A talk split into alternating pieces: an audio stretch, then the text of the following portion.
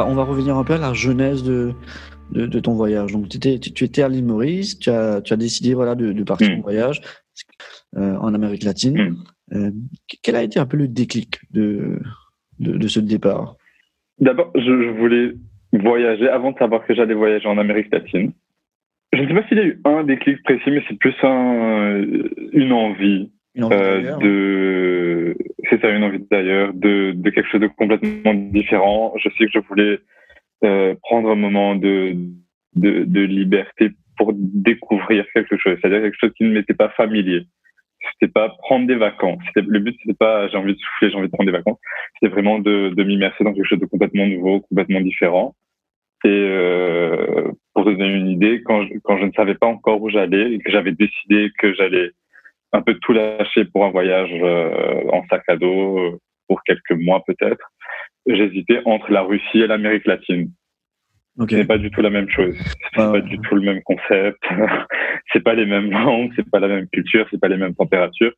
Mais c'était vraiment le côté quelque chose de complètement différent. De nouveau, j'allais soit apprendre le russe, soit apprendre l'espagnol avant de voyager.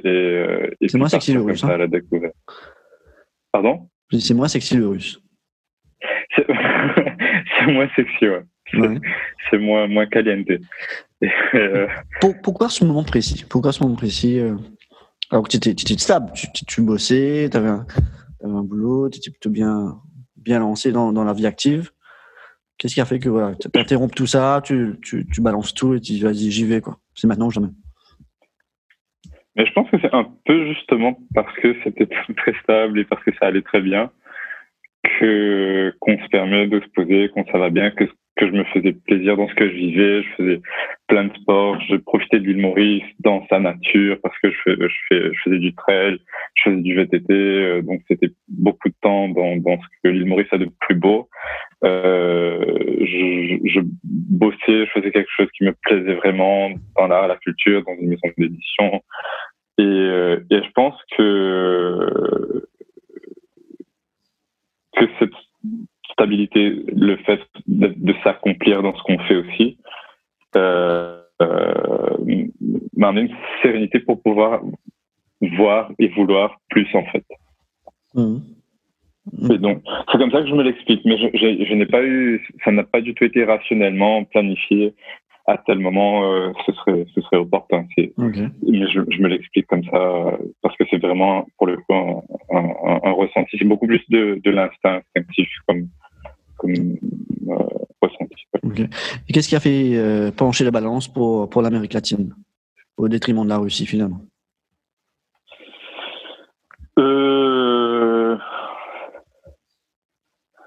À l'époque, je pense que ça m'avait l'air beaucoup plus riche et divers.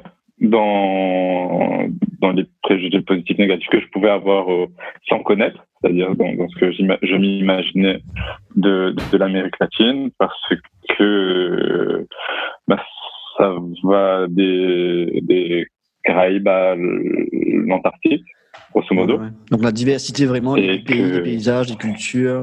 Ouais. Exactement, de tout. Et je me suis dit que ça serait... Et puis ça m'avait l'air peut-être plus faisable aussi parce que je pense toujours que la Russie, il y a d'autres aspects un peu plus rudes à prendre en considération sur des points de vue culturels, sur des points de vue politiques, sur tout ça pour circuler, voyager. C'est vrai qu'en Amérique latine, ça se fait un peu plus librement, on va dire, j'imagine. Ouais. Malgré tout, ça n'a pas été un départ comme ça en trombe. Hein, on se connaissait déjà. Ça a été une longue préparation. Tu as pris des cours d'espagnol, tu as dû faire plusieurs allers-retours, des questions de visa, etc. Ça n'a pas été simple. Ouais, déjà, la première partie, c'est les cours d'espagnol. C'était un choix. Ça a été très fun, très agréable, on va dire. J'ai eu une super prof et tout. Et j'ai fait... 3 mois à peu près, je pense, de cours avec elle. Mais ouais, pour les visas, pour le coup, c'est super compliqué. Parce avec un passeport mauricien, c'est plus compliqué de voyager. Et autant on a des bonnes relations diplomatiques avec l'Europe, donc ça va relativement bien, autant on est très loin de l'Amérique latine. Il n'y a aucune représentation diplomatique de l'île Maurice en Amérique latine, sur tout le continent. Et l'ambassade de référence, pour moi, pendant tout le temps que je suis ici, c'est à Washington. Donc c'est une réalité très différente, c'est très loin. Et du coup, oui, ça a été très compliqué parce que il faut fournir plein de papiers, des relevés de comptes. Ouais, c'est là où on se rend compte que le tigre de l'océan Indien, ben, il doit donner la papade, quoi. C'est ça, et qu'on n'est pas tous citoyens du monde de manière égale. C'est-à-dire que un jeune qui a fini ses études en fin d'études européen, par exemple, qui veut juste prendre un moment et partir, qui n'a pas d'argent et qui n'a rien, qui va juste on the road en sac à dos, il le fait librement. Et qu'en pratique, un Mauricien ne peut pas le faire avec autant de spontanéité. Ouais. C'est ça. Sans argent, sans se préparer, en mode route complet. En quittant Maurice, quelle a été ta première destination en Amérique latine ? Ça a été le Chili. Je suis arrivé à Santiago du Chili. En fait, quand j'ai quitté l'île Maurice, je ne savais pas encore où ça allait être, parce que je suis passé en Afrique du Sud pour des histoires de papier, justement. Et j'envisageais de commencer à Buenos Aires, en Argentine, ou au Chili. Et comme je n'ai pas eu directement tout de suite le visa pour l'Argentine, donc je suis allé au Chili. Et donc j'ai commencé à Santiago du Chili et j'ai descendu petit à petit le Chili jusqu'en Patagonie pour ensuite remonter par l'Argentine. Mais que j'avais très hâte de parler espagnol, de rencontrer des gens, de mettre en pratique tout ce que tu avais appris, tout ce que tu avais préparé. Exactement. Donc j'étais à fond. Je rencontrais plein de gens. Je parlais à tout le monde. J'essayais de sortir des sentiers battus à tout prix, etc. Mais je pense que ça a pu savoir au moment où j'étais dans voyage avec le Chili. Okay. Mais ma compréhension et l'image que je me suis faite du Chili, je pense pas qu'elle s'est construite au début, quand je suis arrivé. Non. Elle était plus au fil du temps. Au fil du temps, au fil des rencontres, au fil des paysages. C'est ça. De découvrir l'histoire, la dictature, le fait qu'il n'y ait eu rien après par l'État pour reconnaître la dictature, l'impact que ça a sur les gens.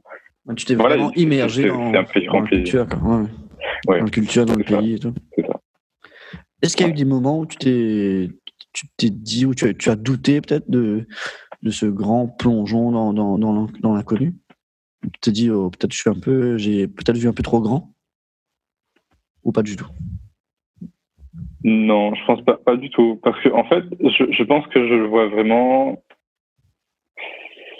comme quand je fais une grande course, par exemple, en montagne, où il peut y avoir je ne sais combien de kilomètres, où tu peux devoir faire une ascension et tu vois un grand pic devant toi.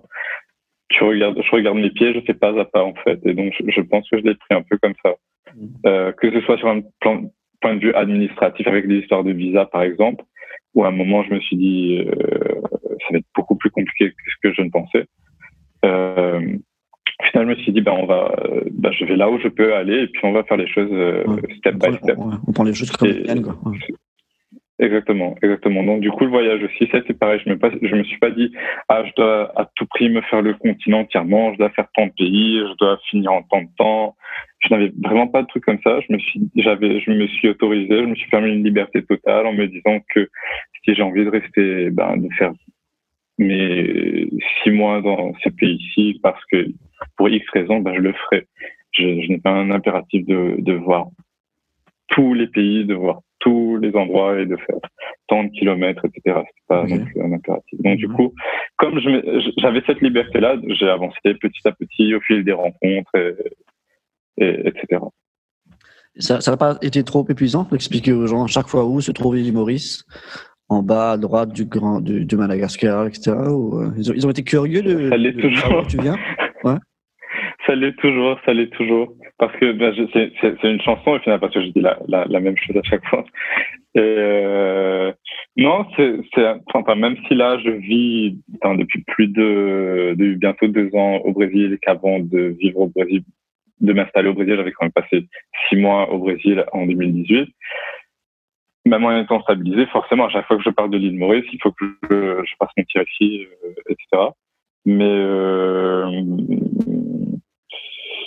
je veux dire que l'avantage, c'est que je trouve que c'est intéressant quand les gens ne connaissent pas, parce qu'ils n'ont pas de préjugés non plus, parce que c'est complètement nouveau et que ça fascine, et que très souvent, enfin, dans la grande majorité des cas, ils posent des questions avec une curiosité vraiment et une fascination aussi. Donc c'est l'échange devient intéressant au final. Voilà, ouais, c'est un prétexte à la discussion, à la découverte de l'autre. Exactement. Ouais. Exactement. Okay. Exactement. Mais encore une fois, au tout début, j'étais très excité parce que j'avais appris à le dire en espagnol, donc j'étais très content de faire de dérouler mon speech en espagnol pour expliquer où était l'île Maurice. Ok. Alors j'ai eu la chance, comme de nombreux abonnés, de suivre un peu ton voyage à travers Instagram. Moi, ce qui m'a scotché, c'était le Machu Picchu. Qu'est-ce que ça fait d'y être et de toucher du doigt un tel monument? Alors, tout d'abord, pour la petite histoire, on est très sincère, quand on voyage tout ce temps comme ça, on devient un peu un voyageur professionnel, entre guillemets. C'est-à-dire qu'à un moment, quand on a des réflexes, on a de ça. Et donc, du coup, moi, j'étais arrivé à un moment où je me suis dit, j'étais pas super excité d'aller au Machu Picchu. Arrête, tu tombes blasé, là. Non, arrête. Non, mais c'est vrai. Non, mais avant. Non, ça, c'était avant. Sincèrement. Parce que je me suis dit, en fait, tu sais, tu découvres tellement de choses, tu vis tellement de choses hors des sentiers battus, et tu te dis, tu vas sur un site touristique comme ça, et au final, tu vas être complètement déconnecté du truc parce que tu seras au milieu d'une foule de touristes, une foule de gringos, et que, enfin voilà, c'est moins fun au final. C'est ce que je m'étais dit, tu vois, que je me suis dit ça avant d'aller au sud d'Iguassou. J'avais, un peu d'appréhension aussi parce que ce sont des gros trucs touristiques. Et pour le Machu Picchu, je me suis dit ça un peu, mais je me suis pas dit que je n'allais pas y aller. Je savais que j'allais y aller parce que c'est le Machu Picchu, je voulais y aller, mais j'étais pas super excité avant d'y aller. Mais au final, ça a été un truc vraiment, vraiment magique, en fait. Déjà, pour y arriver, j'ai fait un trek de 4 jours. Ouais, ça se mérite. Ouais. Donc, ouais, voilà, ça se mérite. Après, on peut aussi, il y a l'option aussi de payer en train et d'y aller en train, etc. Mais voilà, c'était beaucoup plus fun de le faire en trek. Donc, avec un groupe qui était super sympa, il faisait froid et tout. Et puis, donc, le dernier jour, on fait la dernière montée, on commence avant le lever du soleil, et puis on arrive, et c'est... Enfin, j'ai eu la chance d'être parmi les premiers arrivés. Pendant 10 secondes, j'étais le tout premier au Machu Picchu, en vrai. Mais c'est un lieu... c'est magique, c'est puissant. Ça dépasse ce qu'on peut lire, enfin voilà, sur ces civilisations-là. Tu te dis, quand t'es là, tu te dis, ils avaient compris quelque chose. Ils n'ont pas choisi cet endroit-là par hasard, tu vois. Okay. Et il y a quelque chose de spectaculaire, de magique, et puis c'est une organisation, c'est construit, c'est une ville, donc voilà quoi. Okay. C'est assez époustouflant sur le moment. Tu as utilisé un mot là, hors des sentiers battus. C'est vrai que si on devait caractériser tes voyages, ce serait ça. Tu as toujours choisi d'aller hors des sentiers battus, souvent seul sur les routes. Ça a été un choix? Ça a été un choix. C'est pas à 100%, mais c'est, par exemple, quand tu fais le Machu Picchu, au final, tu fais un trek où il y a d'autres personnes, oui, etc. Mais c'est ça. Mais oui, le plus souvent, c'est dans un esprit de liberté pour laisser le plus de chance aux imprévus de se produire, en fait. Quand tu commences, tu réalises que tu rencontres des gens, tu rencontres d'autres voyageurs aussi qui sortent de la direction opposée, donc ils te donnent des conseils, qui te parlent des endroits. Et ne rien prévoir, ça te permet de faire ton voyage en fonction de ces rencontres-là. Donc, que ce soit des gens de cet endroit-là qui vont te dire « Ah, mais tu dois connaître, tu dois aller à tel endroit, telle ville, tu dois faire tel truc. » Et vu que je n'ai rien prévu, bah, j'y vais. Okay. Et puis, c'est vrai que j'ai commencé aussi à aller aux endroits où on me dit « Ah non, mais là-bas, il n'y a rien à voir. » Et du coup, j'y vais parce que je me dis que c'est... Enfin, j'avais le temps, etc. Et j'y vais parce que j'ai envie de voir les villes où il n'y a rien à voir, où il y a juste la vie, les gens, et ce n'est pas des sites touristiques, etc. Ouais. En général, j'y passe moins de temps, mais des fois, tu fais des très belles rencontres aussi. Et oui, je pense que c'est de ne pas prévoir, de ne pas suivre. Je n'ai pas pris de Petit Routard, de Lonely Planet, aucun guide comme ça. Ça permet aux choses de se passer de manière un peu plus magique, on va dire, dans la spontanéité, etc. Donc ça au final, tu fais les trucs importants, tu vas les voir. Okay. Ouais. Et ça t'a permis de faire de belles rencontres aussi ?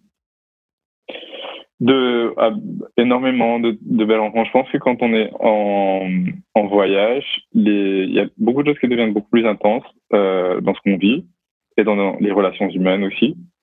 Et du coup, quand on partage des aventures exceptionnelles, même, par exemple le Machu Picchu, tu vois, quand tu vis, c'est une expérience d'une vie que tu vas faire une fois dans ta vie. C'est vrai que les gens avec qui tu partages ça, tu crées des liens très forts au final avec ces personnes-là. Et puis, pareillement, sur la route, j'ai fait du stop aussi là où je pouvais le faire. Et des fois, tu fais du stop, tu rentres à l'arrière d'un 4x4 et puis tu descends et puis c'est tout. Et puis d'autres fois, tu fais du stop et puis le gars, il t'amène chez sa tante et puis il t'amène à visiter un autre endroit et puis, etc. Et, Pékin Express, ça fait des très belles histoires. Ouais, c'est un peu Pékin Express, sans être en train de courir contre un monde, mais au final, c'est vraiment ça, au final. C'est que tu te retrouves dans des situations où tu t'attendais pas, chez des gens, etc. Et puis à camper dans la cour des gens, etc. Donc tu parcours pendant plusieurs mois l'Amérique latine, et puis un beau jour, tu arrives à Rio de Janeiro.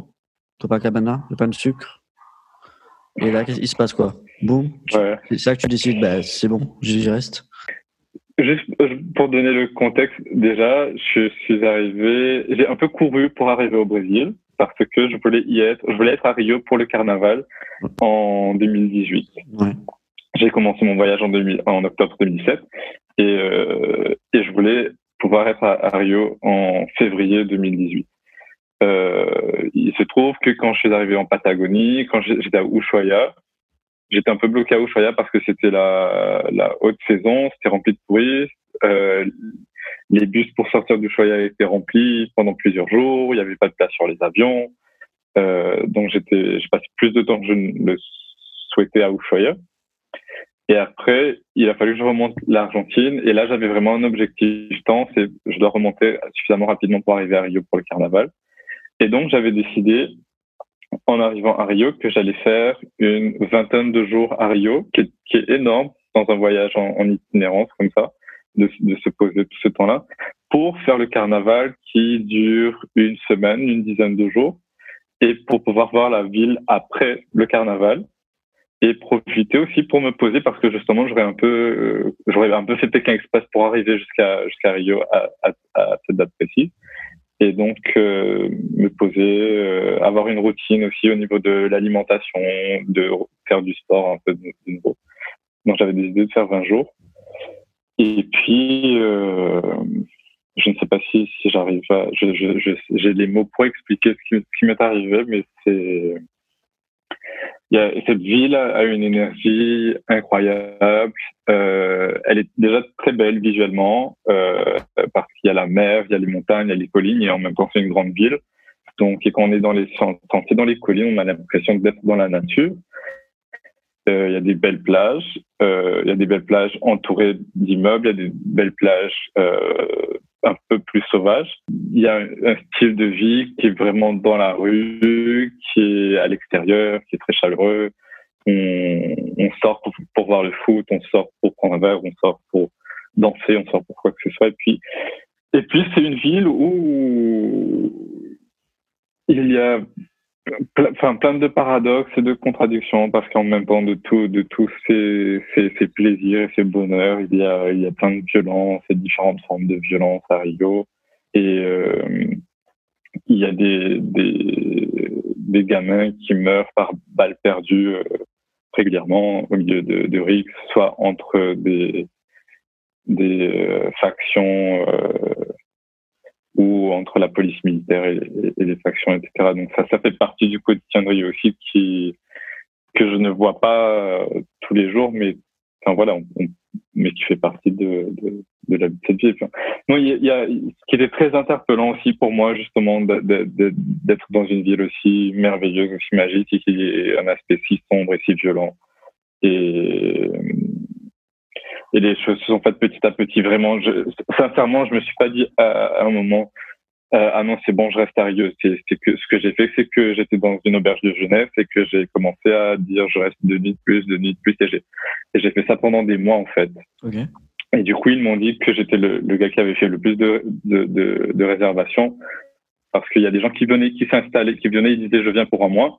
Moi, je disais 2 nuits de plus à chaque fois. Ouais. Et après, à un moment, j'ai décidé de vraiment passer plus de temps. Je me suis dit, je veux vraiment rester. J'ai trouvé, il y a une option en voyage, c'est où tu peux bosser quelque part.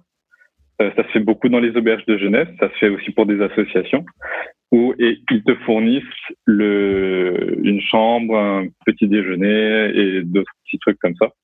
Et donc, j'ai cherché une option comme ça et j'ai trouvé une auberge de jeunesse à Ipanema, où je pouvais bosser 3 à 4 fois par semaine et où j'étais logé, nourri, blanchi.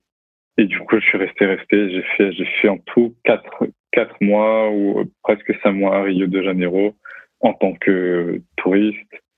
Et c'était une expérience assez intense. Je me suis fait de très bons amis. J'ai découvert plein de choses. J'ai appris le portugais. En fait, ouais. Et ce premier carnaval de Rio, quand tu es passé vite fait dessus, on veut les détails. Ouais, non, c'est énorme. C'est une ville entière. C'est toutes les rues qui sont un peu séquestrées pour faire la fête dans les rues. Le carnaval en soi à Rio, en vrai, il dure 3 mois. Okay. Il y a des fêtes pré-carnaval, c'est ça. Et puis tu as des fêtes post-carnaval. Et après, c'est une semaine officiellement où c'est férié et où il y a le concours entre les écoles de samba, etc. dans le Sambodrome, ça dure une semaine. Et alors mon tout premier carnaval, c'était super impressionnant. Encore une fois, j'ai essayé de sortir des sentiers battus, c'est-à-dire que j'étais dans une auberge de jeunesse remplie d'étrangers venus pour le carnaval. Et je ne suis allé à aucune fête avec ces personnes-là, même si je me suis fait des amis et tout. Et j'ai utilisé des applis de rencontre pour rencontrer des Brésiliens. Ah, là, on touche de vrais sujets. On y reviendra. Voilà. Mais pour rencontrer, pour leur dire, ouais, voilà, je suis là, j'ai envie de voir le carnaval, etc. Et puis, du coup, j'ai rencontré des gens comme ça qui... très souvent, ne parlaient pas forcément beaucoup anglais, mais on arrivait à communiquer. Et puis, Je suis allé, je les ai suivis, ils m'ont ramené à des fêtes avec leurs amis, etc., au milieu de la rue, etc.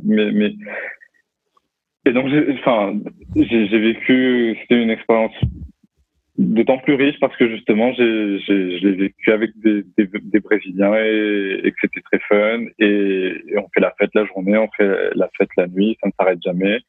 Et il y a plein de tambours et plein de musique. Il y a différents styles de musique aussi parce que les Brésiliens sont très riches en ça, en musique et en style de musique. Et tout le monde à peu près joue un instrument. Et c'est une ville qui respire la fête, qui respire la joie de vivre tout le temps, quoi. Voilà. C'est ça. Enfin. La joie de... Ils ont une manière d'être, d'exister qui fait que ça respire un peu, ça, oui. Mais après, dans les réalités, c'est plus compliqué, évidemment, bien sûr, tu vois. Bien sûr, ouais. Mais au milieu de tout ça, Ils trouvent quand même le temps de profiter. Voilà, de la vie, ça. Ouais. C'est ça.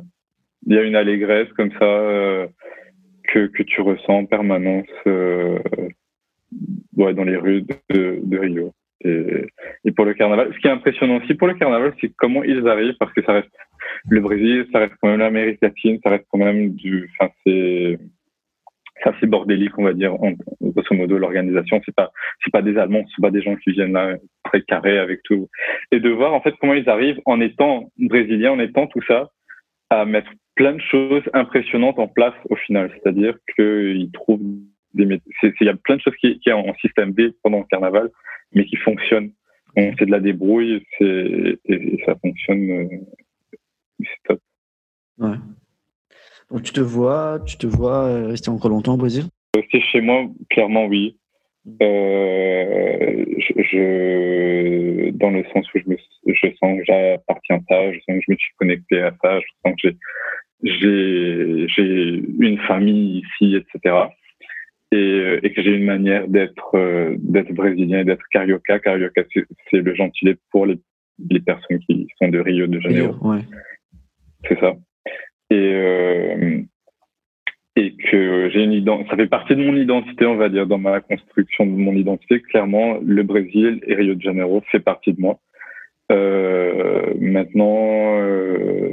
Tu étais juste né dans le pays, non, c'est ça ? Bah, c'est ce que je disais. Ouais. Je disais que je suis quand on me demande, en 2018, je disais beaucoup ça, c'est-à-dire parce que même quand je parle portugais, j'ai évidemment un accent, etc. Donc les gens se demandent mais tu es d'où et tout. Et je dis non, mais en fait je suis brésilien, mais je suis né dans le mauvais pays. Et voilà. Et aujourd'hui j'ai une formule un peu plus simple qui dit que je dis que je suis un carioca importé. Et parce que je m'identifie comme carioca, mais en même temps je reconnais que je ne suis pas né ici. Et mais après, est-ce que je vais rester ici encore longtemps ? Pas forcément, parce que je reste quelqu'un de très libre et je n'ai pas forcément envie de me poser ou tout de suite.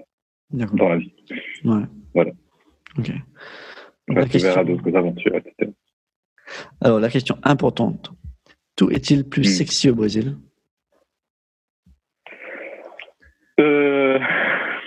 La bouffe, les gens, la joie de vivre. Je suis de ceux qui trouvent que le portugais brésilien est super sexy et super beau à entendre.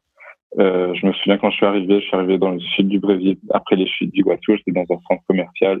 Il y avait un couple qui était en train de s'engueuler, mais je trouvais ça super beau parce que je comprenais rien. Mais c'est chantant, ça. C'est ça. Ils chantent tout le temps. Ils se rendent pas compte, mais ils chantent tout le temps. Et du coup, oui. Après, je suis dans une ville, Rio de Janeiro, qui est un peu où l'esthétique physique est aussi très importante. Culturellement. J'allais justement te poser la question parce que ça, les gens qui te connaissent aujourd'hui au Brésil ne le savent pas. Mais t'étais tout maigrichon, les Maurice. T'avais commencé du sport et tout, et là, t'as vraiment pris du muscle. Tu n'hésites pas à le montrer sur Instagram tous les jours. Donc c'est vrai que c'est une ville qui où l'esthétique ou la culture du corps est quand même très très importante.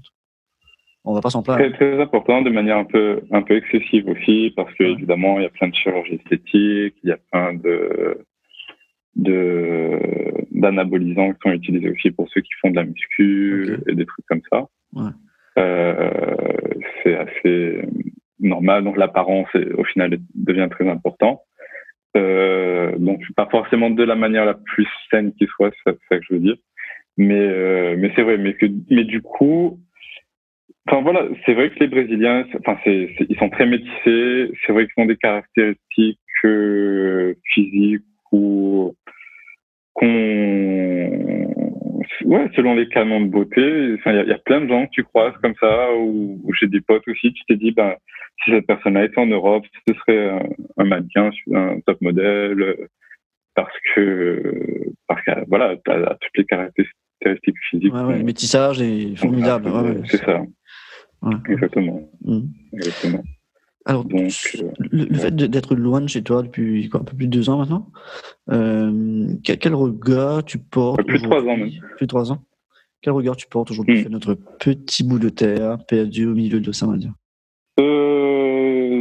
L'île Maurice ne me manque pas tellement, mais je ne sais pas... Enfin, je le dis parce que j'ai l'impression que justement les dernières années, j'ai tellement profité de l'île Maurice, j'ai tellement aimé l'île Maurice parce que je passais énormément de temps dans la nature et que je faisais un boulot qui avait à voir avec la culture mauricienne et que j'avais l'impression de prendre ce que l'île Maurice avait à m'offrir de meilleur et je m'en suis réellement nourri et ça fait partie de moi et ça fait partie de qui je suis. Et je pense que c'est parce que je l'ai vécu si intensément que je suis capable de vivre autre chose sans que ça me manque tant que ça. Enfin, sincèrement, ce qui me manque de temps en temps, c'est des balades à VTT, par exemple. Okay. Parce qu'ici, je fais pas de VTT, et donc du coup, je pense, ça m'arrive de rêver aussi de faire du VTT dans les gorges de Rivière Noire ou des trucs comme ça. Et puis, peut-être certains moments avec des très proches qui ne sont pas ici, de temps en temps. Et voilà. Mais et puis, quel regard je pose sur l'île Maurice? Je ne sais pas si mon regard sur l'île Maurice en lui-même a beaucoup changé ou évolué avec ce voyage parce que je sais pas, parce que je trouve qu'au final on a des points communs dans nos défauts avec plein de monde aussi, dans nos qualités, dans nos défauts, c'est-à-dire que, et puis bon, l'Amérique latine, on est dans la partie du monde qui est un peu des pays en développement et qu'on a à peu près au final les mêmes complexes, les mêmes envies et qu'on se met les mêmes œillères aussi et qu'on se referme sur nous, mais c'est pas particulier à l'île Maurice, c'est ça que je veux dire, c'est que si tu veux, ce dont peut-être je me suis rendu compte grâce à travers ce voyage, c'est que au final on a tous dans ces pays qui ont été colonisés, etc., qui ont eu un passé un peu comme ça, on a des aspirations à essayer de ressembler, à regarder très loin devant, à essayer de ressembler à certains, sans valoriser qui nous sommes, nos racines, etc. Quels sont tes projets pour l'année prochaine, après cette année un peu ahurissante? De nouvelles aventures, a priori. Je pense que je quitterai le Brésil en 2021, mais pour l'instant, j'attends que le contexte me permette de le faire. Ouais, parce que voyager en ce moment aussi, ça va être un peu compliqué. Hein. C'est ça, c'est un peu chaud. Mais on verra, c'est très ouvert. Mais je suis très serein, en fait. Je suis très serein dans ce que je vis, dans ce qui va se passer. Mais je suis très libre et très ouvert à de nouvelles choses, de nouvelles aventures. En fait. Merci beaucoup. Bonne année. Je t'en prie, merci à toi. Il y a des conditions un peu compliquées. Oui, j'espère que l'île Maurice ira mieux aussi en 2021.